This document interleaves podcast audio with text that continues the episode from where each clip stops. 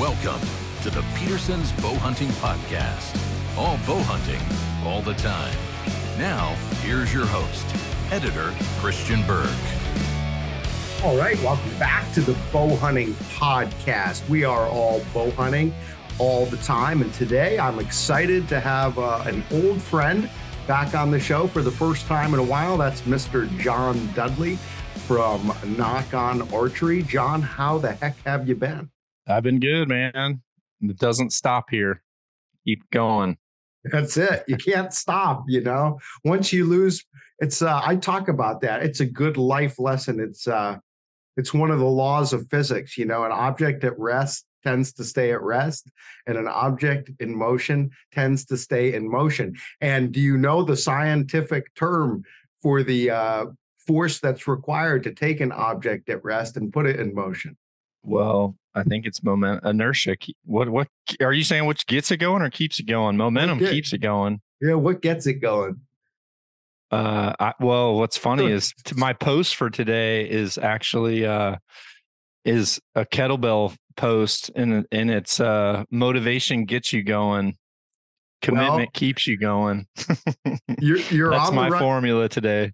You're on the right track because in if you remember this from like you know 11th or 12th grade physics there's a dirty four letter word for the force required to take an object at rest and put it in motion and it's called work so um i always tell people you know once you have momentum it's a lot easier to maintain it than it is to stop and start again because that requires work or more work you know what i mean It's so, So, yeah. true. It's it's so true.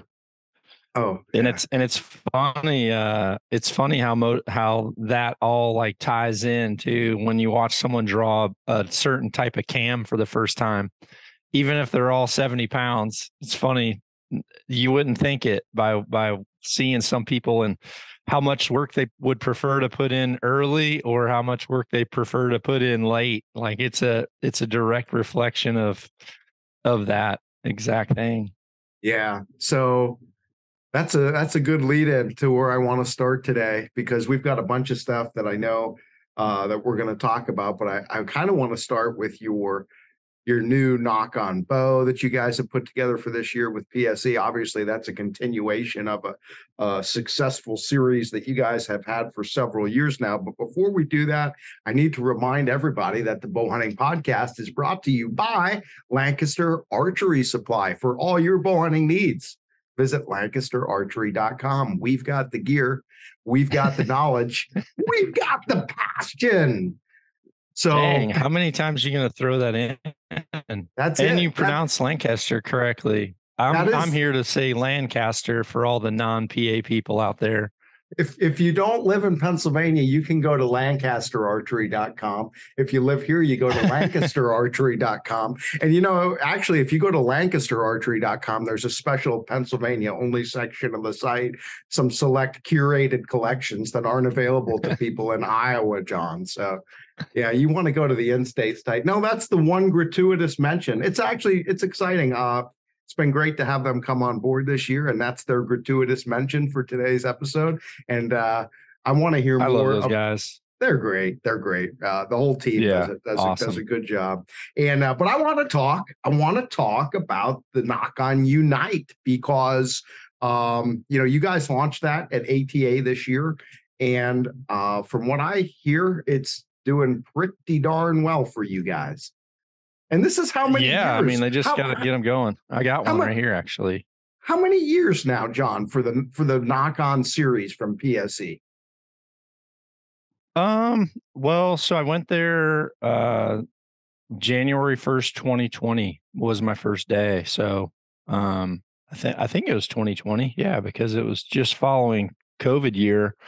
Um and yeah, even at that time when they had talked to me about doing my own models, if I'm honest, when this goes way back, um I was I was very open, just so everyone knows out there. I want I do want to make sure everyone knows that like I'm not partial to what brand you choose. I I had a a very awesome opportunity to to go to PSE and one of the things that was different for them, unlike any of the other people that I had talked to. Because I, I talked to Mathews, obviously where I started. I talked to them. I talked to them quite often. I talked to P or uh, I talked to the Hoyt guys quite often. Everybody kind of knew, and and to be honest with you, I wanted to be a free agent, um, but no, no one wanted. I I wanted to do a little bit for everybody, and PSE was uh, coming up on their fiftieth, and they really wanted to uh, kind of rekindle and rebrand uh, the company and and get a, a fresh start. And they were telling me I could have my own model, but honestly, it didn't sink in at first. It wasn't until, you know, right prior to the ATA show when they're like, no, here's an engineer, do whatever you want, and and we're gonna bring it out. Um, and then you know you can deliver the message about it however you want. So that started with the NTN, which was really just a flagship aluminum uh, riser bow that um, kind of just ran right there tight with some of the other leading boat companies out there with their high end aluminum models. And I really went with specs that I knew would just be super forgiving and and a really pleasant user experience if I'm honest. I didn't want to like push the envelopes too much. Um there was one thing I wish I would have pushed harder was um you know, I had on the the original PSE I was going to do was actually it wasn't going to be called an NTN. It was going to be called a Unite. So the very first drawing I had was a bow that I'd been wanting to do for a long time, which had a universal accessory installment method. And because PSE had history making Picatinny rails for some of their military projects that they had done, I thought this would be the perfect chance to be able to bring out a Picatinny rail eh, like built into a riser for mounting all accessories so that you could honestly detach them off the bow and be able to take a bow in a duffel bag on like a fly-in trip type thing and they looked at me like I was freaking crazy. They just said, "What are you talking about? Like there's not going to be any manu- any accessory manufacturers are going to make parts like this," which I actually had a few that told me that they would because they were partners of mine but I did agree with them and think, you know, this is a little bit extreme to do uh, at the end of 2019. So I sidelined the name Unite and brought out a bow for our Nock On Nation, which was sh- short, which was the NTN. And then um, because that was a flagship aluminum model, the next one I was really passionate about, and I'm always passionate about, is what can bring people into archery. And so the Embark was, uh, you know, a, a budget bow that had a ton of features that shot really, really well. And I shot it myself even. Um, and then the following year, um, I, I was able to like, I, I've always wanted to make, um, the highest end bow that you can make if you didn't have to worry about a price tag. And because the Nock On models weren't 100% PSE's flagship models as well, like I could take chances, which was cool, right?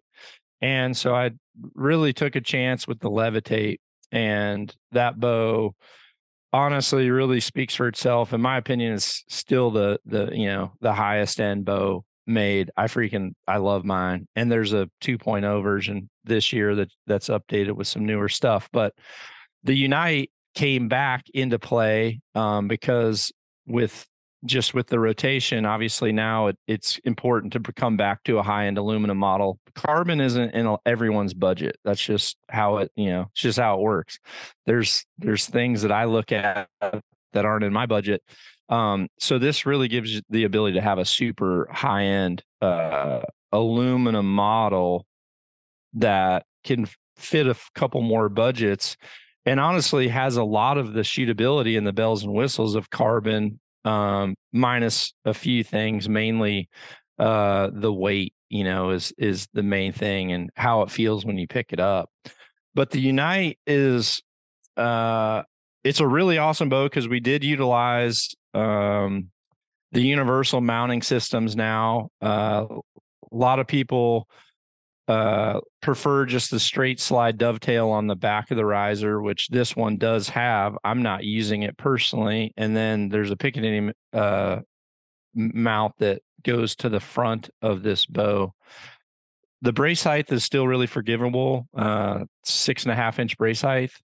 And this bow shoots unbelievably well. This one that I'm holding up, which I guess for the audio people that are listening, you're not going to be able to see it, but it's more or less. I did a bow build. Uh, it's on our YouTube channel. I did like a full bow build if you wanted to see it go together. Um, but this was kind of I refer to it as my hybrid bow, which is a crossover between some target stuff and I could hunt with it if I wanted to, and a lot, you know, a lot of the arrow, my arrow are very similar to to being able to hunt with it as well.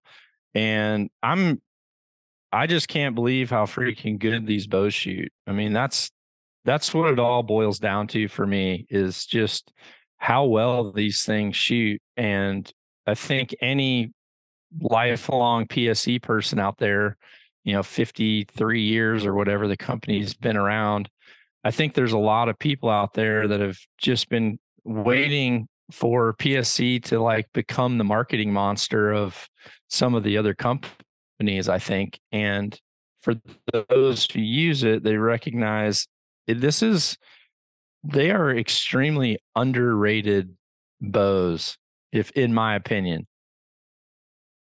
Well, I mean, to your point, they um they just kind of uh continue to be right making high quality product for over 50 years now but maybe they they aren't as much about tooting their their horn as some of the other people and um you know I, I i see what you're saying but at the same time like you're going into year four with John Dudley now. So Nock On has a, a, great following. So yeah, I mean it's been a it's been an opportunity for a lot of people, you know, who had shot other brands. Obviously, you know, you came over from Hoyt, and but I'm sure you have a lot of you know people who are tuned into what you're doing that shoot uh, you know everything and so there were probably a yeah. lot of folks whether they whether they shot a Hoyt or they shot something else who just hadn't really looked at PSE or maybe hadn't looked at PSE in a long time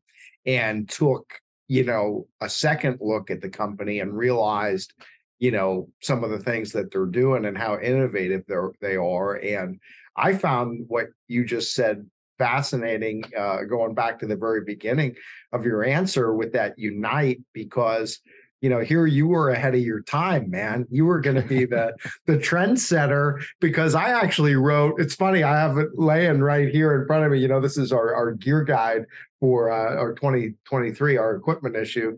And uh, i wrote my editorial for that about you know the big trend that i see is this whole integration um, you know, which really started with with QAD and coming out with that integrate rest. But you know, look at it, you know, different lots of different rest manufacturers are utilizing that now. And of course you see those picatinny rails on different bows. And and it was like for a long time everybody was in their own bubble right? The bow makers made the bows the accessory makers made the accessories. But now it seems like there's a lot more collaboration and the idea is let's develop products from top to bottom that really complement one another and so that when you put them together you end up with a whole that really is greater than the sum of its parts. It's not just a bunch of you know pieces and stuff out of the out of the the uh, various boxes but it's really uh, designed to make a, a seamless unit and and it shoots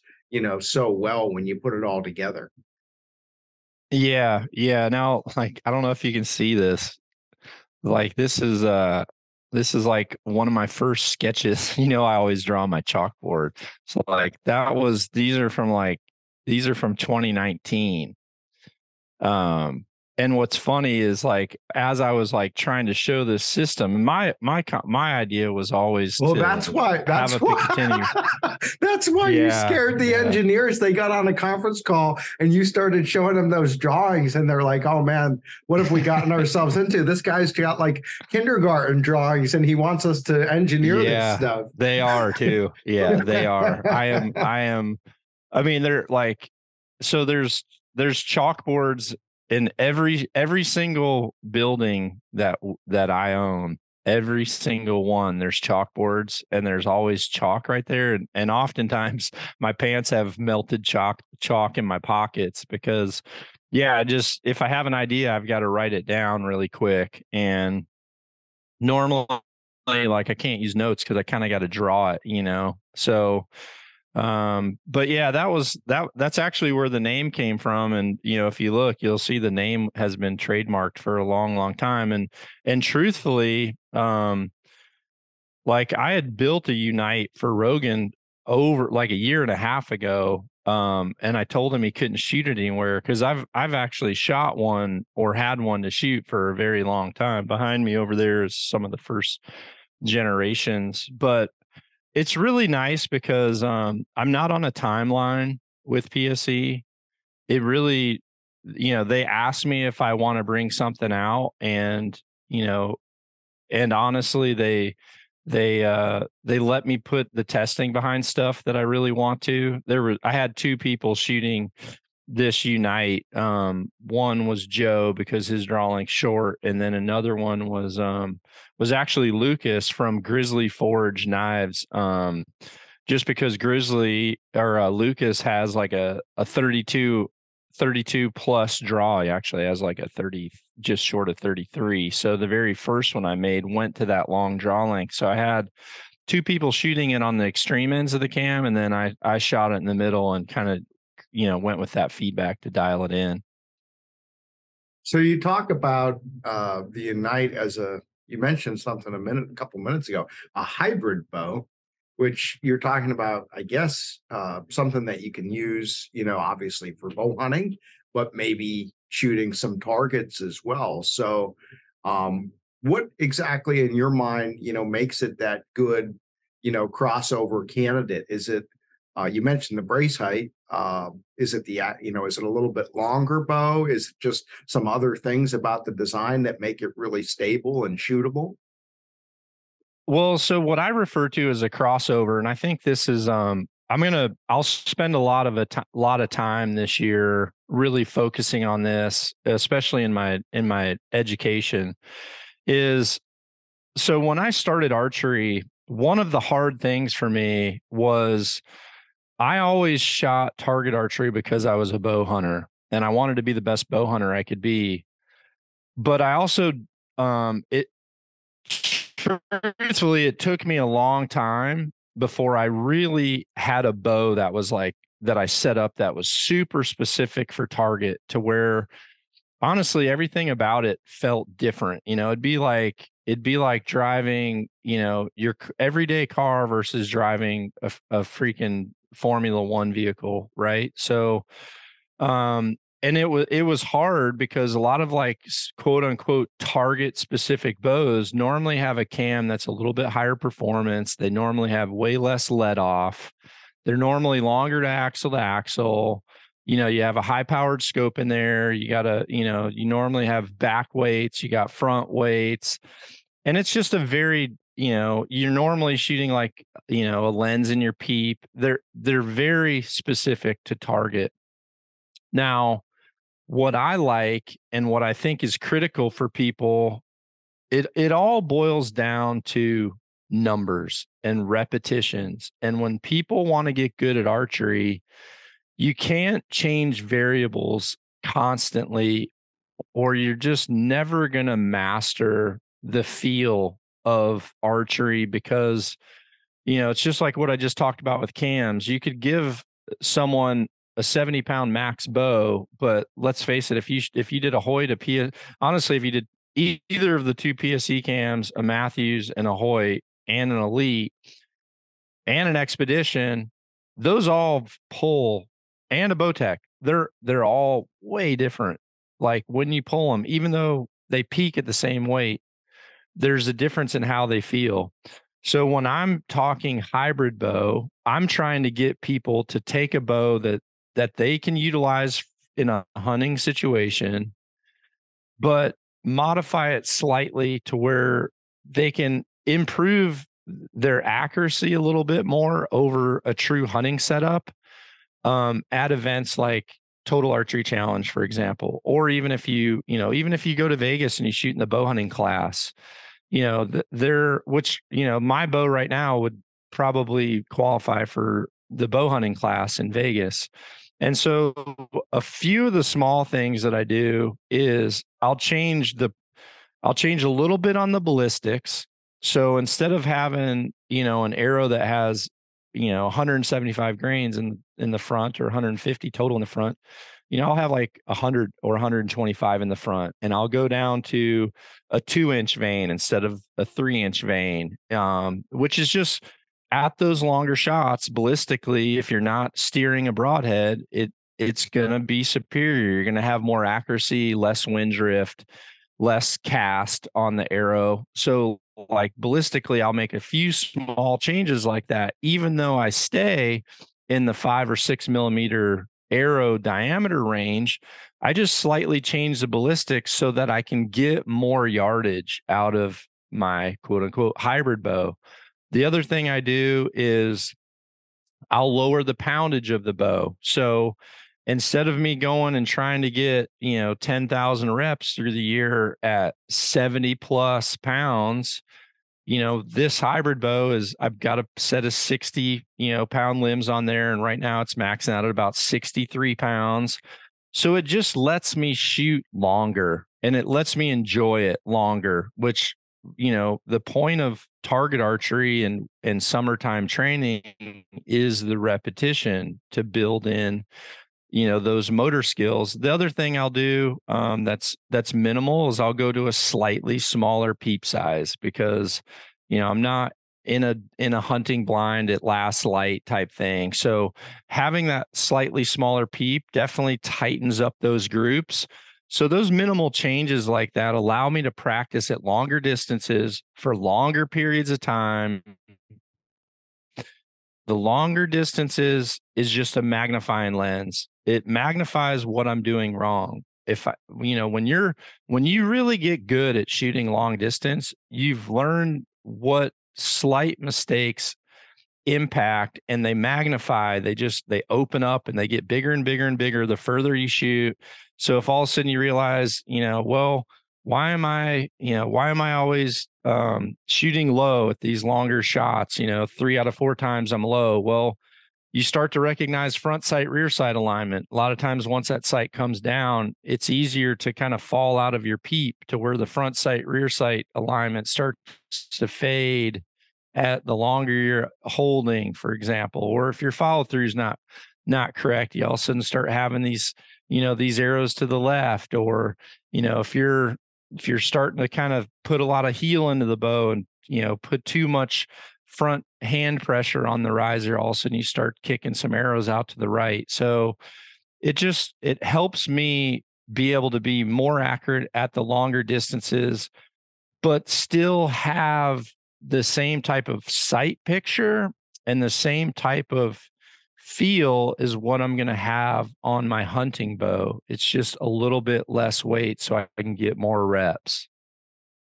Yeah, that's interesting. And even as you were talking, I was thinking the new um, accessory mounting options allow people who want to you could easily take that even a little bit further because you could easily um if you really really wanted to go more towards the target side you could shoot a different arrow you could even shoot a different rest a sight and then easily swap yep a, a different rest sight back onto the bow for hunting season but you're still getting most of those advantages which is you know it's literally the same bow right? So your feel in your hand, the draw cycle, you know, it might change just a little bit if you if you play with your weight, if you crank it up for hunting season. But I mean, so much of that is still going to be the same. And and I liked what you said about the long range shooting. You know, we we've said that many different ways over the years, but that's a pretty elegant way to put it. You know, I like that magnifying glass analogy and those long range shots just being a, a measuring stick. And as you were talking, I was thinking, yeah, I mean, you want to, if you can get to the point where you can spend, you spend as much time as possible shooting at those ranges that are uncomfortable for you, those ranges where it's really hard for you to shoot as well as you want to. And the reason you do it is because then when you shoot at the ranges you need to in hunting season, it's hard to miss. You know, it gets really hard to. And when I say miss, again, I'm thinking from a bow hunting perspective. I don't know if I can hit a, a quarter, you know, every time in a bow hunting situation. But if you've done most of your practicing at 80 yards, it's going to be really hard to put an arrow outside the vital zone completely at 30, you know, because those shots start to feel yeah re- really slam dunky. You know what I mean? When you've been standing out there at long range and then you come in, it's like, oh my goodness, the target looks gigantic. Yeah, I I did a podcast with uh Jocko last week. He was here with me and we were doing a podcast and I kind of reflected back. So he's in his I think his third season of elk hunting now. Might be might be four four bow hunting seasons. But last year last year was was a year where I actually took the training wheels off a lot of people that I'd been mentoring for the last several years um, and I just been spending a lot of time going on hunts with guys and making sure they got something first and kind of, you know, being with them and trying to, you know, trying to trying to mentor them and guide them. And last year, several of my friends that I brought into bow the bow hunting community, I just kind of said, "All right, you like you have all the tools. You can ride on your own. Like go on your own adventure and do it." And so Jocko was um, he was hunting at the same place I was. I went and hunted the same week as him, but we we didn't hunt together. You know, I kind of just said, "Dude, you're on your own." So he had a guy to call for him, but he got to like do his own things and do his own stocks. And and honestly, one of the things that he did awesome was he took every opportunity he could, even if it was a bull, even if it was a bull, or if it even wasn't a bull, even if it was a cow he would take little opportunities at, for like practice to like try to stalk in and just kind of get the checkmate vibe and not make the shot so that he could just get more practice which which was very smart and cuz it was you know real world training at that point. And the bull that he shot was at 50 yards and you know the way the whole thing played out when it like came out and turned broadside he said he pulled up his rangefinder and it said 50.0 and he, he you know i remember him telling me the story and he's just like he just had this look in his face like like he just knew that was done. Like once he saw it was at 50 like he had it's not like he said you know i just sat there and worried about making a good shot. He's like when i clicked 50 i'm like you're freaking dead. And listen dude i don't know about you but there was a time where a 50 yard shot in a hunting situation seemed like honestly I would probably reduce it if I was telling stories in public because I, I, you know, I, I think people would have been like 50 yards. That's kind of a poke. But because everybody's training at double the difficulty now, these shots that honestly, they're not unethical shots. These are shots that people that hunt out west have had to make forever. You know, it seems like if you're a Western hunter, 60 or less is a checkmate moment, you know, out there in that type of country. Uh, you know, 60 or less seems like a checkmate moment. So I thought it was really cool that someone that's been hunting three years that makes it a point every year to go to a total archery challenge. He goes to Balboa Park uh, you know, for three months leading up to the hunting season and make sure, and he shoots 50, 60, 70, 80, 80, 70, 60, 50. And so he, he doubles the difficulty and it, honestly, it, it makes, if you double the difficulty in practice, your game scenario is half as hard. You know, that's just how it works. Yeah, that's it's great advice and it's getting me it's getting me excited to get out and, and start shooting because you know we're coming well we're in early march here and uh, it's getting time for me to soon come out of hibernation. I hate the cold. I'm getting old, John, and when it gets cold in the wintertime, you know, I I like to stay inside, but it uh, you know it, it is getting to be that time, and um, it's going to be a it's going to be a good year. And you had me thinking about out west. I mean, like, yeah, I was thinking about my last antelope hunt, and uh, know, I shot that goat at 55 and, and we decoyed that thing in. It was really neat but that's close you know on an antelope like 55 yards. It's hard to get closer than that. I mean that country you know it's there's not a blade of grass higher than your ankle. So i don't know how you're going to move on that thing you know what i mean and when you're in that open of area, you know, when that thing comes in, you're expecting your rangefinder say like 32, you know, because it looks they look like they're right on top of you. But yeah, when you're like 50, you're like, okay, well, I'm not getting any closer than that. Cause I mean, he looks like, you know, the fact that he's this close is pretty crazy. So yeah, I I think uh, the archery industry has done such an awesome job right now about not not only making equipment that makes it easier for people to be accurate at longer distances because the you know the technology is just so much more advanced uh, there's just great there's great products in every single category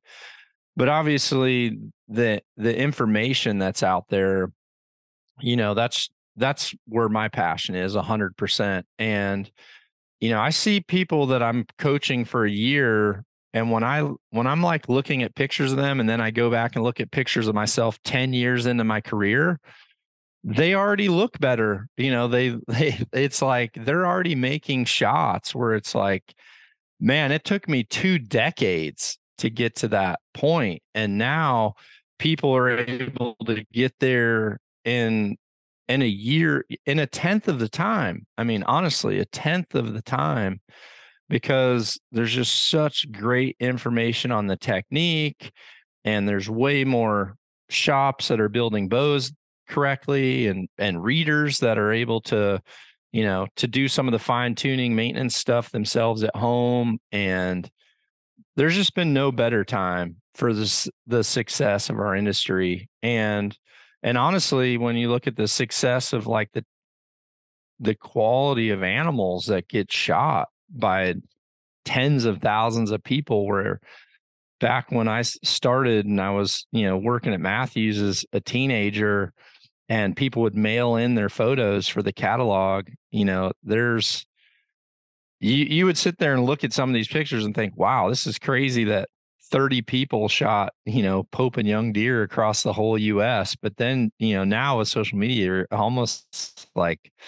30 people oh, in a state. So, so social media is terrible crazy. because because you know you're the only one who didn't shoot one if you just look at social media now. But you were you were talking. I yeah. mean, yeah, I was thinking. You ever watch the old like NFL films footage, and you know, and they'll show like Johnny Unitas or Terry Bradshaw and some of these older quarterbacks, and you look at these guys, and they look like honestly like smaller than you john and you're thinking yeah there's guys playing division one football now it's an analogy right who will not even yeah. get a sniff in the draft and they would have been like the specimen of the league back when those guys yeah, were oh, playing. Yeah. And so it's just a parallel. You know, everything has progressed so much. The information, you know, the the knowledge uh, and the equipment, the training, everything that's available to people now is you can absolutely do it.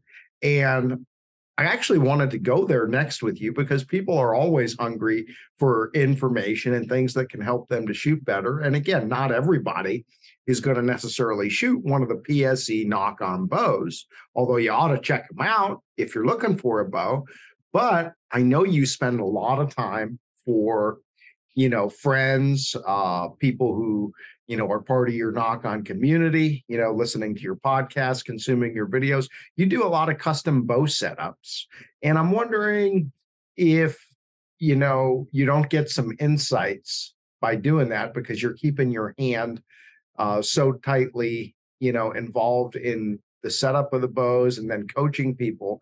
What are some of the things that you're really seeing these days that have opened your eyes uh, you know because you're always getting better too you know what what what are some things that people ought to really be thinking about and looking at when they're setting up a bow and when they're starting to shoot a new bow to help them you know, get the most out of it? Yeah, that's a that's a multifaceted loaded question too. um I certainly like this time of year is really when I focus on myself. I you know, I I come out of hunting season with any type of bad habit. You know, it's not like I have a controlled situation in every shot sequence. So, you know, sometimes I feel a little bit more rushed. Um, I haven't shot near as many arrows throughout the hunting season. So once winter comes, I really like to focus on practicing every day. I focus in a controlled situation. I, I really, I, you know, as much as I used to hate indoor archery because I I was a 3D guy when I started in a hunting guy. So I felt like you were putting me in a cage when I went to 18 meters. But then when I started um, shooting competitive target archery, uh, and I had to train for like indoor nationals and stuff. It took me a it took me several years to actually like it. I did not like it. I hated it. But what happened was I also what I hated more was I hated I hated losing more and I, I wasn't good at it. So I had to get good at it, you know. And once, honestly, once I got to the point where like I had shot my first 30x 300 round, all of a sudden you start to realize wait a minute, there's like a new bar at what I'm capable of shooting. And so when you're not shooting like that, you you're seeing regression. So uh, you know, I just got to the point where I realized that 18 meters is a polishing stone.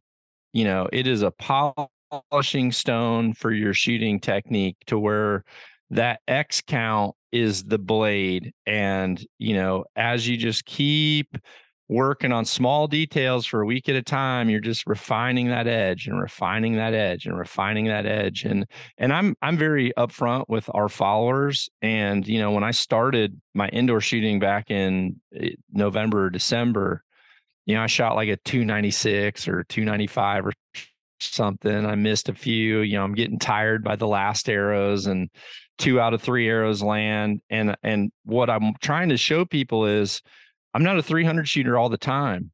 You know, I have to when my when my edge has dings in it, you know, I've got to start with that coarse stone and I have to I have to reshape the edge, which for me is normally, you know, going from 80 pound hunting bow down to a bow that's in the 60s and you know being able to draw back a little smoother each and every time and start to get to where you know the the cadence of my shot routine starts to come together. My shots are starting to look the same. And then all of a sudden I get a 300, but my X count, you know, might be in the high teens or low 20s. And then you just, you know, every week I'm like, I want to, I want to put one or two rounds forward that are at least a little bit better than last week. And you just, you start to polish that edge. And that's what's, that's for me, that stuff is critical. But like, in addition to that, having people here that are starting that process from the beginning. So if I have someone come out and uh, and do do a bow build, it really helps me in what I bring forward to the social media community because every every student has something different that they bring out of me as a coach naturally whether it's working on you know whether it's showing them something small that they never knew about on their equipment or whether it's showing them something with their form and it just by doing that this time of year it just allows me to come forward with content that that is very relevant which if you're only focusing on your shooting and yourself that stuff sometimes gets so distant that you it's just it becomes not a focal point. So that's why so much of my passion is getting people here, you know, getting them into archery for one, or getting them here and doing like a bow maintenance thing or an overhaul, which for me instantly is a content piece. Like, okay, look at this guy. He's been hitting lower and lower and lower all year. Check out the serving separation that's underneath his nocking points, you know, or underneath his D loops and then obviously it just gives me another tool for for education yeah so a couple things that I wanted to follow up with you there. Do you actually recommend for your students uh, or just anybody who follows you? You talked about kind of like that that whetstone or that measuring stick. Do you actually encourage people, hey, even though you may never shoot competitive archery, if you really want to get a barometer of your your progress, you know, because I agree with you, right? Nobody, it's almost impossible to tread water. You know, everybody in life, no matter yeah. what it is, it's archery, eh, magazine editing, you know, writing, uh, eh, running, anything. You're either getting better or you're getting worse. It's very hard to just maintain perfect equilibrium. And the reason for that is, is as soon as you take your foot off the gas, you start to decelerate. So you're either working to get yeah, better back to the start of the show. Yeah. Or you're getting worse, you know? And um, so do you do you actually recommend to people like, you know what, every week or every month or whatever, go actually shoot around.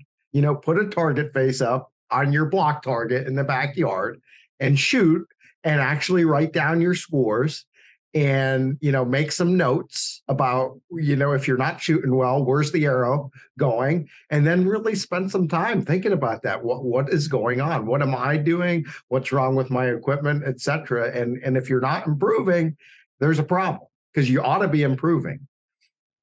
Yeah i i definitely I give homework all the time, you know, all the time. Cause I, I, and what I'm really doing is I'm really telling people what my homework is. Um, you know, I'm telling people what my homework is and I put it out there and I'm like, okay, here's what you need to do. Like for example, last week, um, one of the homework, one of the homework assignments was I went from four arrow practice ends, I bumped it up to six.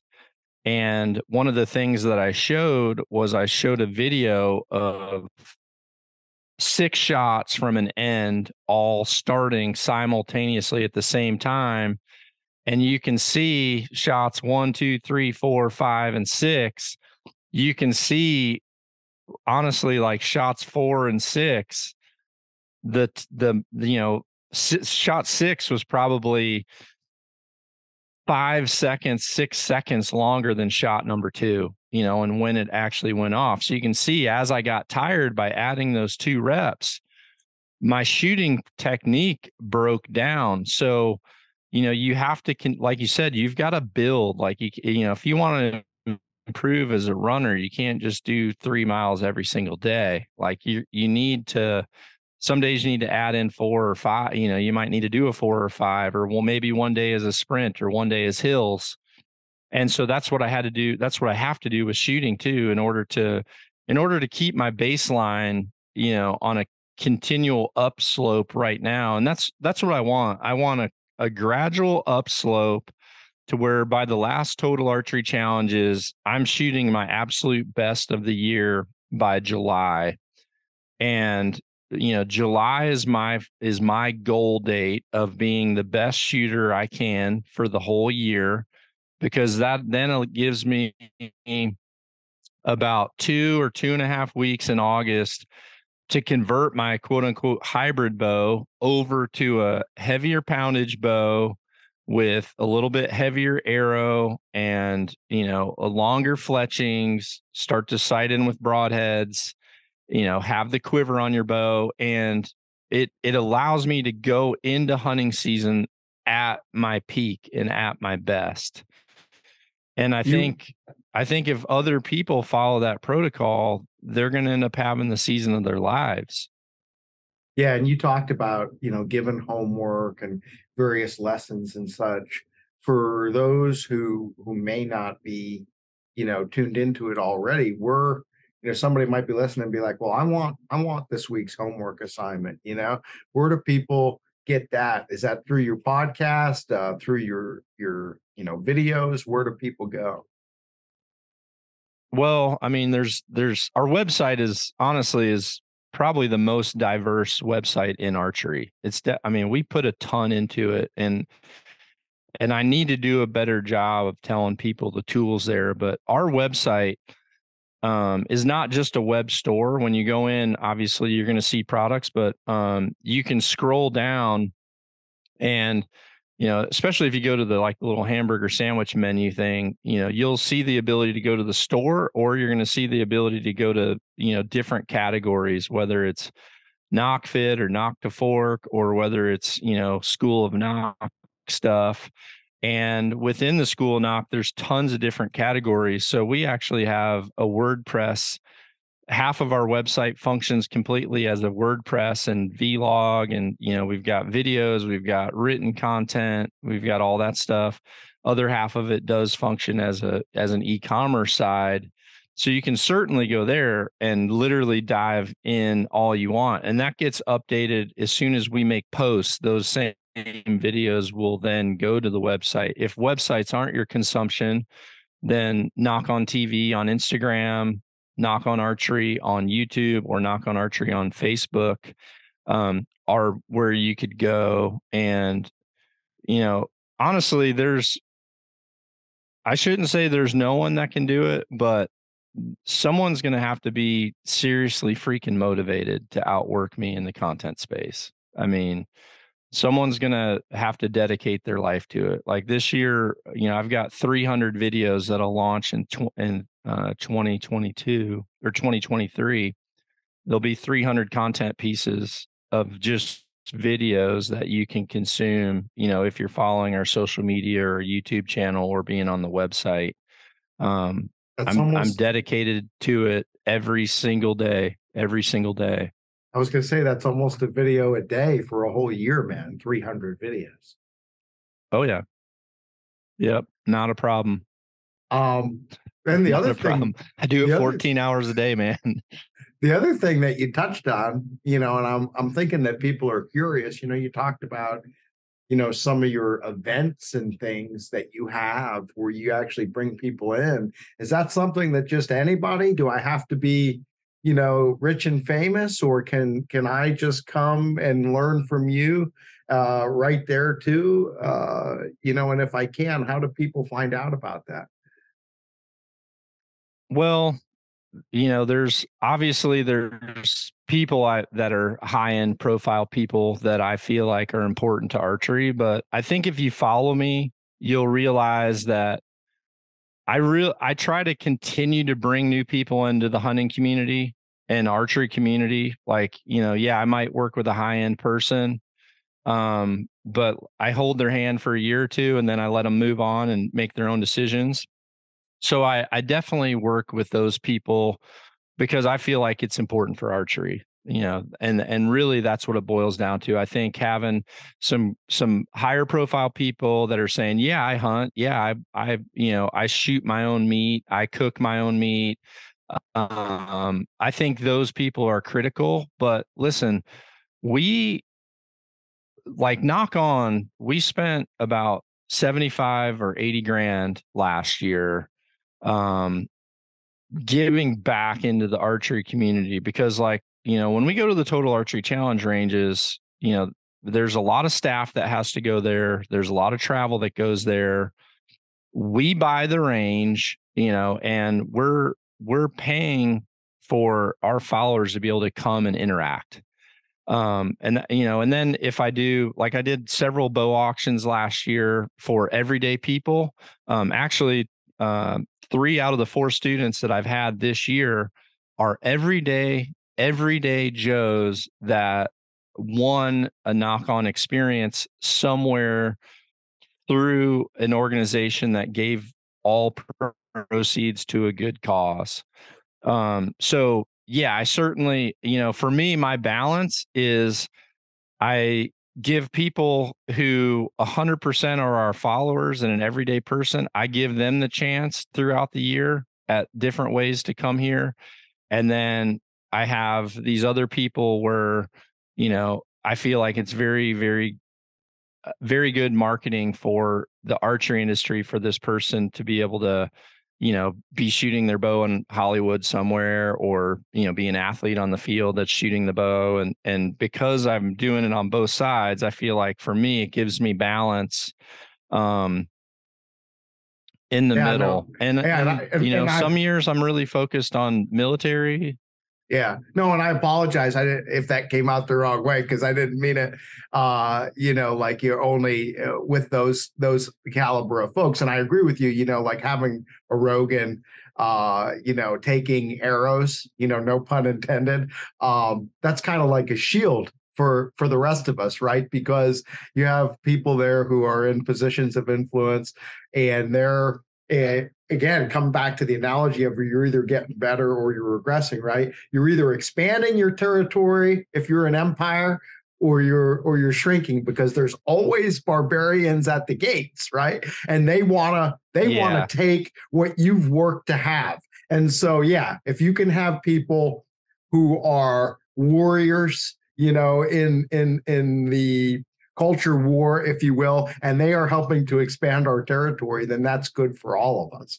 Um, I just wanted to highlight that that you do have some of those opportunities where it isn't just those folks who can get you know with you personally whether it's something that you're doing at a camp there, you know, in Iowa at, at, your place, or you're out at a total archery challenge, which is probably one of the easiest ways for people who are like, man, I really want to go meet John. I'd love to have an opportunity to maybe fling some arrows with him. Those are great opportunities. Hundred percent. Yeah, hundred percent. You know, that's honestly we you know we do like seven events on the road.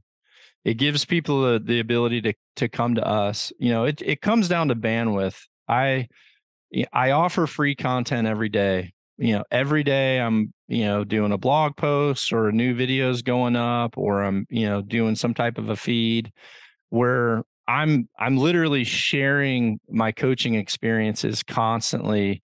But, you know, there's a few store appearances that I do here and there, especially if it's for a good cause. Um, but it just kind of comes down to bandwidth. A lot of people assume because you know they say you know he doesn't have a job he just does archery. I i mean i think you know how busy i am. Um i actually work for 10 times the amount of people that you know people know about. I do a lot behind the scenes in the industry. Um so i try my best to to really document those uh coaching experiences and the learning experience and the setup experience and then even like if i'm doing a design um like for example like with the unite you know i have to like document that process as well so that once that bow launches people see how much time and energy actually you know went into that. So um at the total archery challenge you know i i shoot every single person that registers on a Nock On course every person um i shoot with them on a target. You know, last year, last year I shot with just over 12,000 people is how many pictures I have of people was just over 12,000 that, you know, that I shot with and gave attention to and hopefully gave a prize to or or something that, like that. That is um, awesome, man. How many honestly, like I don't want to interrupt, but that is so cool. How many you talked about it earlier, you know, I don't know how many people can outwork you and all that. How many anybody in our industry, you know, I don't care what you are, what your role is, how many people in the archery industry can say that I personally shot an arrow with 12,000 different archers in a year?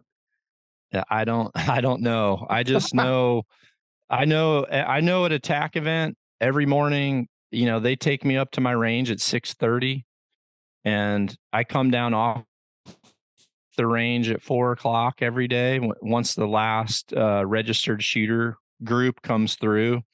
And you know there's groups of anywhere from i mean norm two is pretty not not common but normally you know it's four people to seven people you know every literally as soon as four arrows can be gone i'll turn around. There, there's going to be another four to seven there and it's just you know it's just constantly coming through and and uh, you know, when you look at like PA and Michigan, you know, if you go there, especially once I get down to the booth area, um, I I want to spend time with people 100%. I spend as much time with people as I can.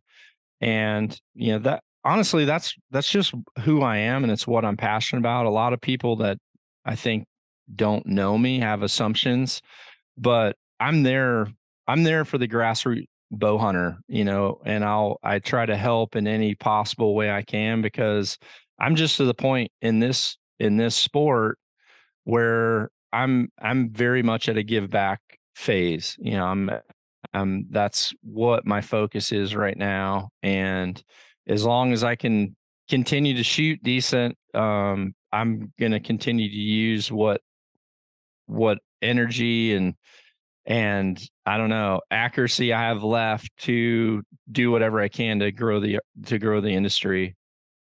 Yeah, it uh it's funny you said earlier uh, people say you don't have a job, you know, you just shoot archery, but truthfully, it's a very hard thing to reach a point that you've reached. And again, it's not just archery, it could be any walk of life, but there are some people whose job is literally being them and and you're one of those people you know you've reached a point where your job kind of is being john dudley and it has to do with everything that you've accomplished in competitive archery and in bow hunting. And you know a lot of a lot of people think hey i'd like to be there. But it is a double-edged sword because uh, on the one hand it opens up a lot of really exciting opportunities for you uh, it gives you a lot of flexibility but the the other side of that sword is that you can never turn it off you know and so you're john dudley from the minute you wake up to the minute you go to bed and you can spend time with a thousand people but if that thousandth and first, you know, just doesn't feel like you had yeah. 30, 30, minutes to talk, and then that person is a little bit upset or felt rubbed the wrong way, and yeah. all of a sudden, those few bad stories, you know, can can circulate way more, and that's just the nature of the world. People love to complain a hell of a lot more than they love to praise.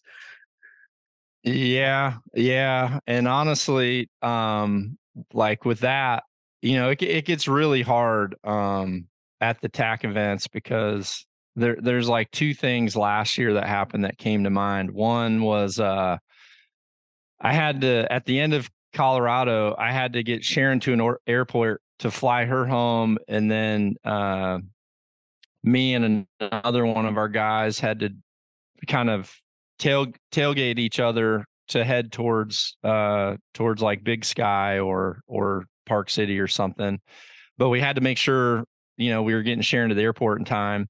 And we actually had a, a, trailer company deliver a new smaller trailer there. And so I was pulling the big trailer and we had the sprinter van and there was another small trailer that was supposed to get pulled behind the sprinter van. And there's always chaos breaking down after an event. You know that, right? And and breaking down your vendor village, then breaking down two camps.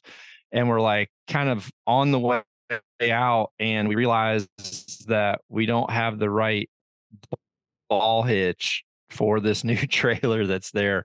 So there's just chaos going on and we're trying to like buy a used ball hitch off the people that run the ski hill and like we're trying to figure out who has a monkey wrench to get this thing off and like all this stuff's going down and I turn around and there's a guy there and he's like, "Hey John, uh didn't get to see you this weekend." And he you know he just starts talking and you know and i'm like mentally i ha- i hadn't like stopped and luckily my wife sharon just kind of like comes over within like honestly within one or two sentences because he just kind of said hey i haven't got to see you i'm from so and so i'm blah blah blah and so sharon like kind of just grabbed my arm and she's like he came by the booth several times looking for you and you weren't there but um, this is one of our really good customers from the store. And so I, and all she was doing is like telling me, this is your thousandth, two thousandth and first for this event. Like, you know, this last guy, um, and she knew how much stuff was going on. But it, for me, I just realized like, okay, freaking this guy has waited till four o'clock on a Sunday and he finally saw you by yourself and, you know, came over and started the conversation, like you've got to do it. And the other one that sticks out my head was um, coming back from from Montana.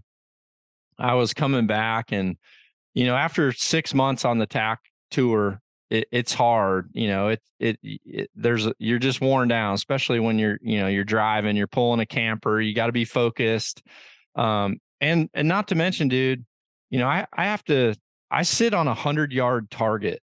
You know, I sit on a hundred yard target for three to four days, and at any given time, there's 20 people there watching me shoot. Like I can't you can't have, blow a single shot for the whole yeah, weekend. I can't like I can't have any stupid brain farts, you know. And so when that last TAC's done, I normally like as soon as I like put my bow in the bow case for like three consecutive years, I've just given the biggest high five to Sharon. Like, thank God nothing stupid happened um you know whether it's a d loop break or freaking i don't who know you know knowing me not moving my sight not freaking putting an arrow on the d like there's so many things i can have a brain fart about so i was just so pumped to be able to go home and and i ended up pulling over at, at a pilot and parking in the middle of nowhere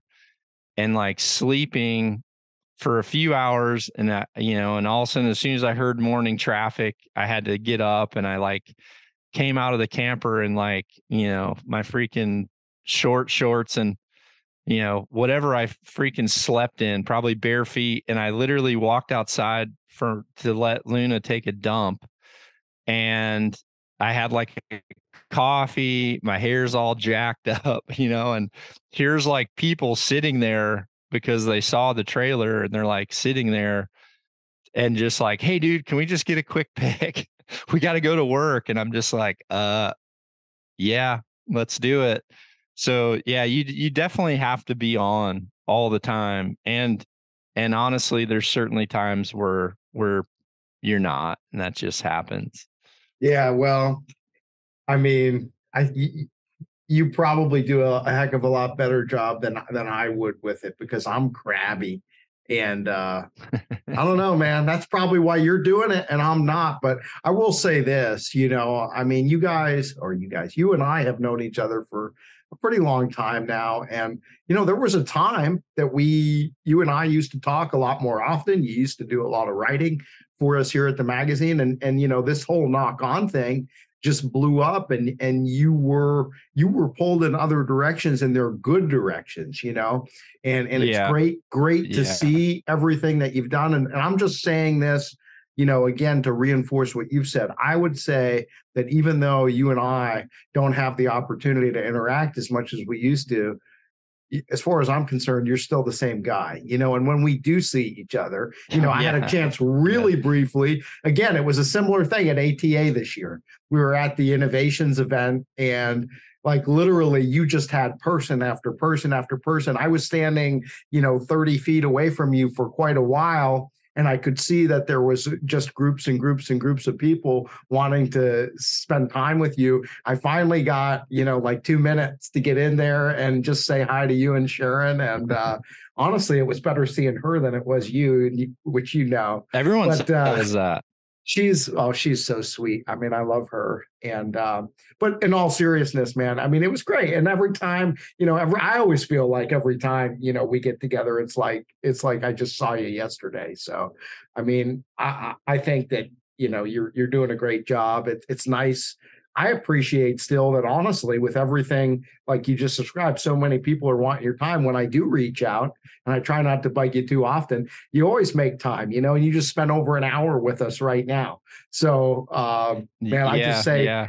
Yeah, I've got a guy flying in today too. I've got a, an, an everyday guy today, and and uh, he leaves tomorrow at noon, and at two thirty I fly to Dallas. You know, for a meeting with a you know with a landowner that wants to hold a really awesome archery charity event, you know, and then I've got to fly back and get another person coming. But honestly, Christian, you were in that same in that same mold. I mean, you were you had kind you were kind of fresh with your editorial role at Peterson's. You know, you're a few years in, and and and um, luckily, you know, Ulmer recommended me do some writing for you, and you you let me write for you for a few years, and um, and then you know you became a student of tension activated releases. You had target panic really bad, and we we you know we worked through that, and then you ended up coming here on an Iowa tag and executed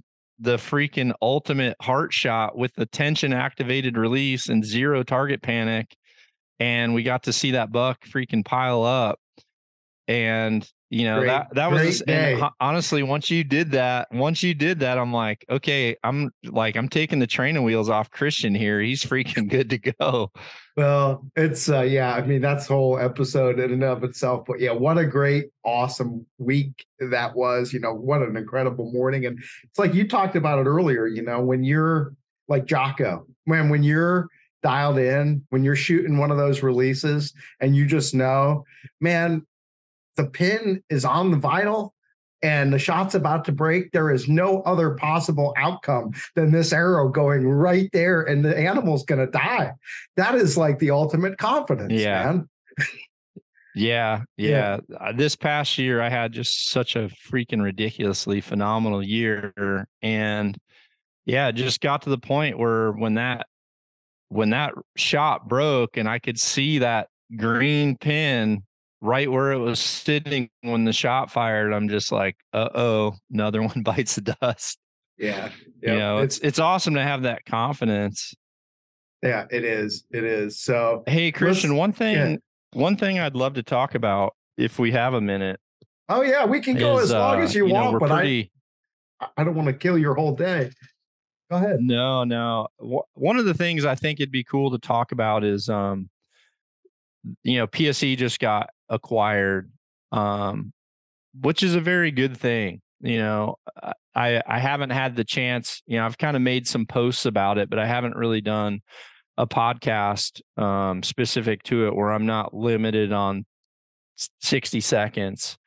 But you know one of the things one of the moves that pete shepley made was honestly when uh, because I, I knew that my I knew that at the end of 19 I was going to be technically a free agent, you know, and and like I said, I I was open with everybody who had sent me an email and said, hey, you know, if you're ever not happy here or whatever, and I'd kind of just told everyone, listen, at the end of 19 I'd love to talk. My contract's up, and and you know I wanted honestly, I really wanted to try to go um to where I wasn't singular for brand just for the purpose of I don't I I hope people that follow me um or our brand I hope they realize that I don't care if you shoot a Mathews, I don't care if you shoot a Hoyt, I don't care if you shoot a Bowtech.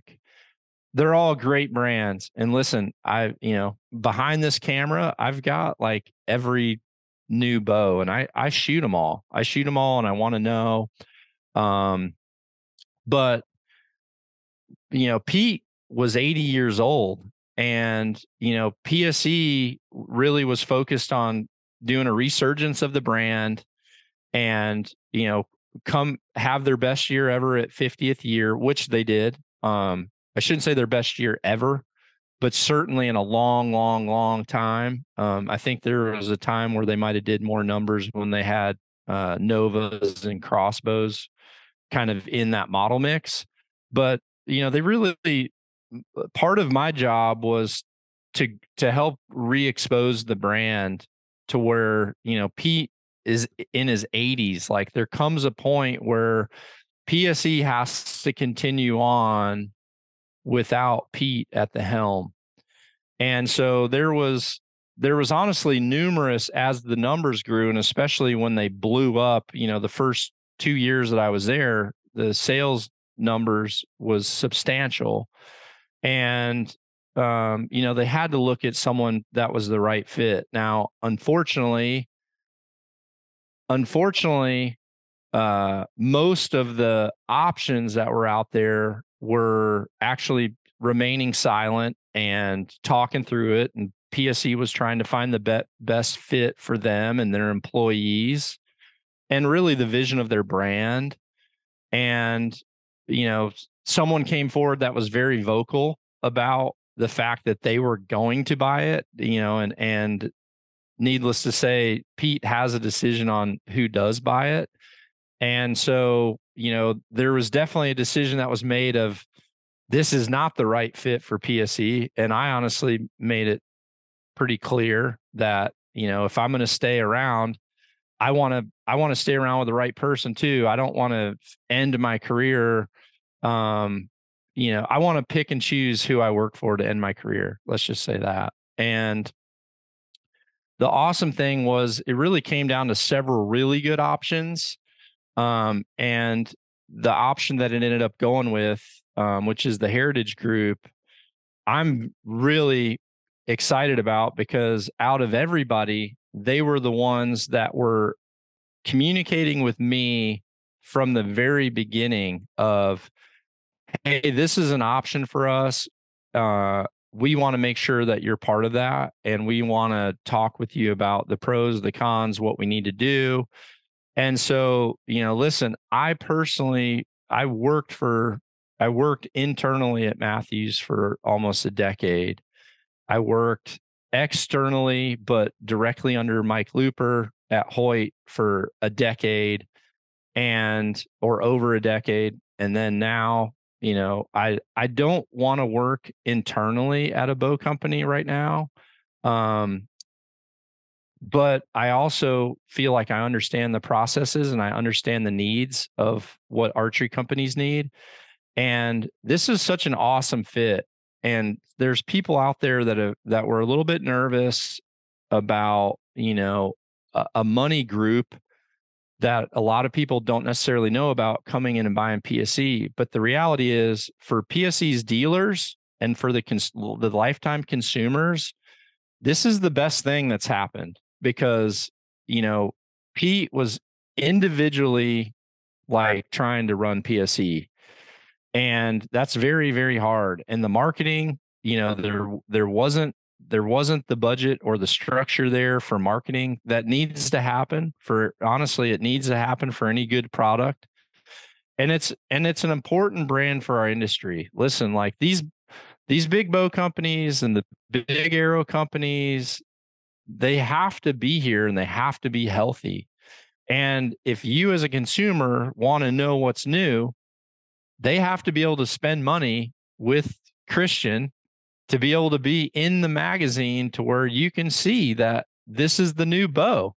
And I can tell you that, you know, with with the cost of manufacturing going up at a at a very high rate and the availability of material going down during COVID, um, marketing was getting tough for people. You know, it really was. And especially when you have someone that's in their 80s like, think of this you have someone that's in their 80s running a company to where he probably used to buy ba- ads for like two or three hundred dollars, you know, where now think, the same ad might be three thousand or four thousand. So, you know, about, think these about, guys just, coming in.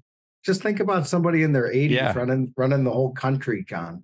Think about how hard that would be. I mean, oh, sorry. it's happening, dude it's happening.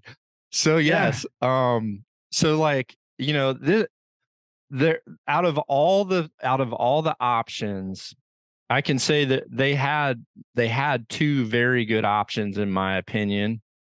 Um, but the option now are they they were very very upfront and clear to me about how you know what how what hasn't PSE done to help support your initiatives and so, you know, I was I was able to tell them, you know, hey, I can't be the only one marketing the new bow. You know, I can't be the only one marketing the new bow. And, you know, I need I would love to have, you know, more support at the total archery challenges on my target so that I can, you know, so I can interact more with people and just all these different things. And I told them, you know, hey, you can't like when you win Vegas again, like have the freaking ad ready to go and be ready to spend some money on some ads. And that was just, you know, not the way that it worked before. But the reality is like PSE, I mean, listen, two either two out of three or three out of four of the world's biggest indoor events, PSE is one. And, you know, and then a PSE just shot a, you know, Kris Schaff just shot an 1199 out of a 1200. I mean, that's freaking insane. If you're, these are inner tens, like uh, the size of a dime. at US Nationals. So I mean it's like this is the the most accurate scores in the world being shot right now is with the PSE and we didn't have the marketing ability to like let people know about it. So now we're going to have that and we're also going to have you know people that and I can tell you another concern I've seen was um you know there's a lot of there's a lot of equity groups that are consuming smaller archery companies and then they they literally take their product to a production that's just cheaper to manufacture and the quality goes down. I understand that concern. The reason this was acquired by Heritage was because they were so focused on the US manufacturing that PSE does. I mean, it's the only carbon bow that's totally made in the USA. Like that process is absolutely critical to the new focus and new direction of the heritage group which when this stuff is brought forward and it's transparent to me who's literally a guy that's you know at his own dojo doing his own thing but trying to support this brand um that was absolutely critical and truthfully if i tell everyone out there one of the things i i was clear about um on whether or not i would stay and and renew was I told him that it's it's really an important thing to me to be able to speak openly about other brands and that I think me shooting the bow that I think is the most accurate for me speaks for itself but I also want to be able to you know I also want to be able to help out people that are using other brands and not feel like you know I don't with, well with some companies i can just tell you the contract says like i can't even post someone else using another brand.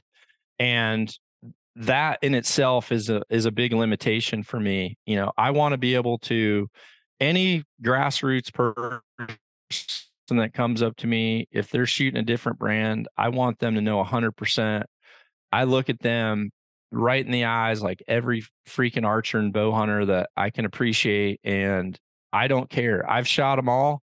I've shot them all. I'm very very fortunate to start. My first ever bow I bought was a PSE. Part of that honestly resonated with me of, you know, it would actually be cool to like end my career where I started. Like that was kind of cool, which I could say the same thing with mathews You know, if I went back to mathews um, you know, I'd I'd kind of end where I started internally. So um, you know, and even at this point, if I shot a mathews again or I shot a, a, a Hoyt again, those are all those are all homes for me that you know I I've I had never burned the bridge there um and I and I I still really care a lot about the people that are internal in all those companies but I can tell you that PSE is a whole new ecosystem too their their employees their fat just everything they do is so different than Hoyt so different than Mathews. um but I just freaking love how the bows shoot for me. I love I love that and the new ownership is just going to allow me to to really take the reins of what I'm passionate about and go with it and they understand that the best interest of the company is still what I'm looking at but at the same sense I want to look at what's awesome for the whole industry as well so that we can keep it going. Well, I mean, we need a whole lot more of that attitude in the whole world because there's no doubt, you know, in the archery industry, yes. Uh, I mean, I'm pretty tuned into it. I get it. Like, yeah, some of these companies, these brands, they get pretty bent out of shape. Like, if there's even like one little mention of anything that they don't control, and what they don't realize is if you really want to build credibility, if you really want to build relationship, and you use the word bridge, if you really want to build a bridge over to those customers of your competitor, don't be so bent out of shape about sharing a little bit of light or just admitting what everybody or, or knows. You know, I mean, I immediately started thinking about politics as you were talking. And I was like, this is the problem with the world today because we've become so, you know, if you're a Republican, you can't say anything good about a Democrat or vice versa. And what we really need is we need people like John in the archery world to stand up and say, you know what? I might not agree with that person on a policy or an idea, but guess what? She's an awesome person because I know her. She loves her kids. She loves her husband. Oh, guess what? You know, so do I. And, you know, my kids go to school with her. And, eh, you know what I mean? And if we started to see each other, like you said, we're all chasing the same passion of bow hunting. And it doesn't matter what kind of arrow you shoot or what your favorite broadhead is. And then we start to come together as a community and realize that we do actually have things in common, you know, that probably go beyond our our brand preferences, which at the end of the day are, are honestly kind of petty because to as to your point, guess what?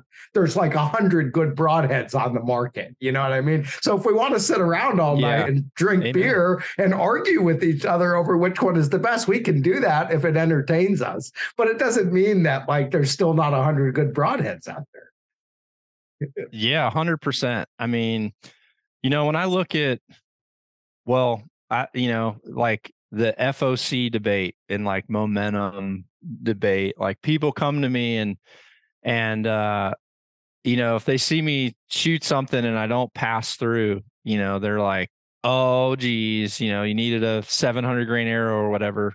Listen, I've never hunted. I've I've hunted two animals in my life with an arrow that heavy, and it was mainly because I had to.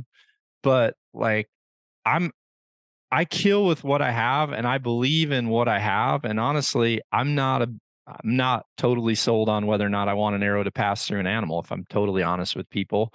Um, so you know, I go with I go with what's working, but I also understand there's another opinion to it. But yeah, we have to we have to not necessarily finger point because here's the deal.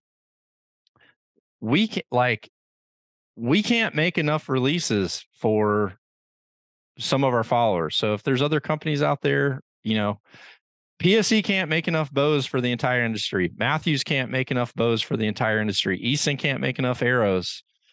I mean, they honestly want to make sure they're functioning at capacity. And yeah, they're going to want to grab as much as they possibly can. But our our industry is vast and we need a lot of great manufacturers that not only provide good products that don't get people hurt, but we also need products that, you know, we need brands that that allow margins so dealers stay open. You know, if a dealer, if if your local awesome archery shop can't stay open, well, guess what? Not everyone's going to work on their bow from their home by watching some cool videos. You know, they yeah, they and, need that store. You know, and, and and along those lines, you want to start talk, pointing fingers. Some of these people who are listening need to stop buying knockoff rage broadheads on Amazon from China and then bitching and moaning because the broadhead doesn't work. Like some of that stuff is literally like junk counterfeit stuff. It's not just yeah. rage. There's there's a yeah. lot of that out there too. If you're paying like twelve dollars for a pack of broadheads that should cost forty five ask yourself some questions and what are you really saving and what are you really doing to our industry too. Yeah those those were rejected for a reason. The hardness wasn't correct so they break. And then yeah then the factory wants to to recoup some costs so they they undercut.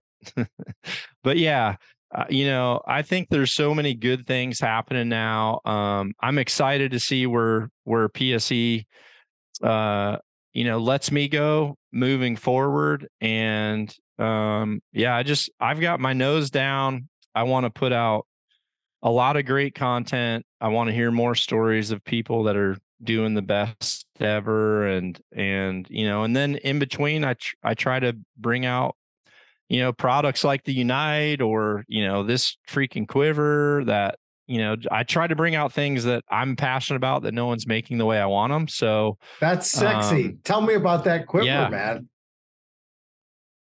Oh, have you seen one? Did I send no, you one? What no, what is that? I don't get any of your stuff. Oh, anymore, I need to send you one.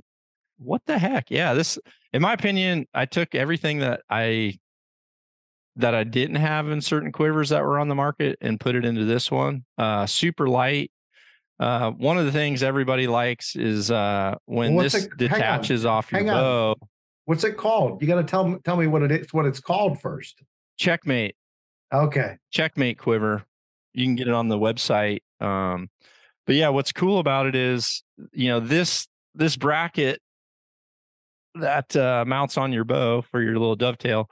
I've got a cool little thing right here to where you can you can have a follow up shot mounted on your bow all the time.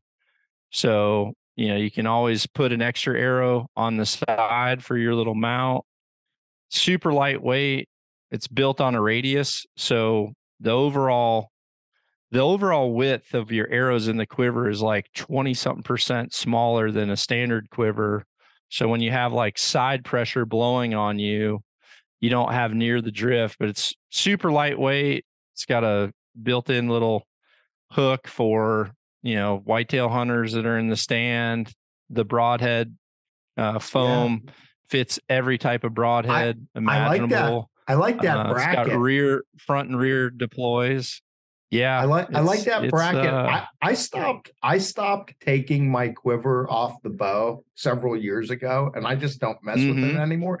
But for the whitetail guys who do, and there's an awful lot like here in Pennsylvania, I know who do. That's really nice that even when you take the quiver off the bow, you got that hanging in the tree, you have that arrow that stays on the bow because it's on the mounting bracket itself. So you've got, like you said, a backup uh, yeah. Uh, arrow right there that you don't have to. I mean, how many times have we all done it? back in the day. I mean, and that's one of the reasons I stopped taking off is like, you know, you you flub a shot and now you know you're trying to watch the deer, but you've got to turn around because you're quiver and you're trying to grab an arrow and you're making noise and you're moving all around. I mean, that's great.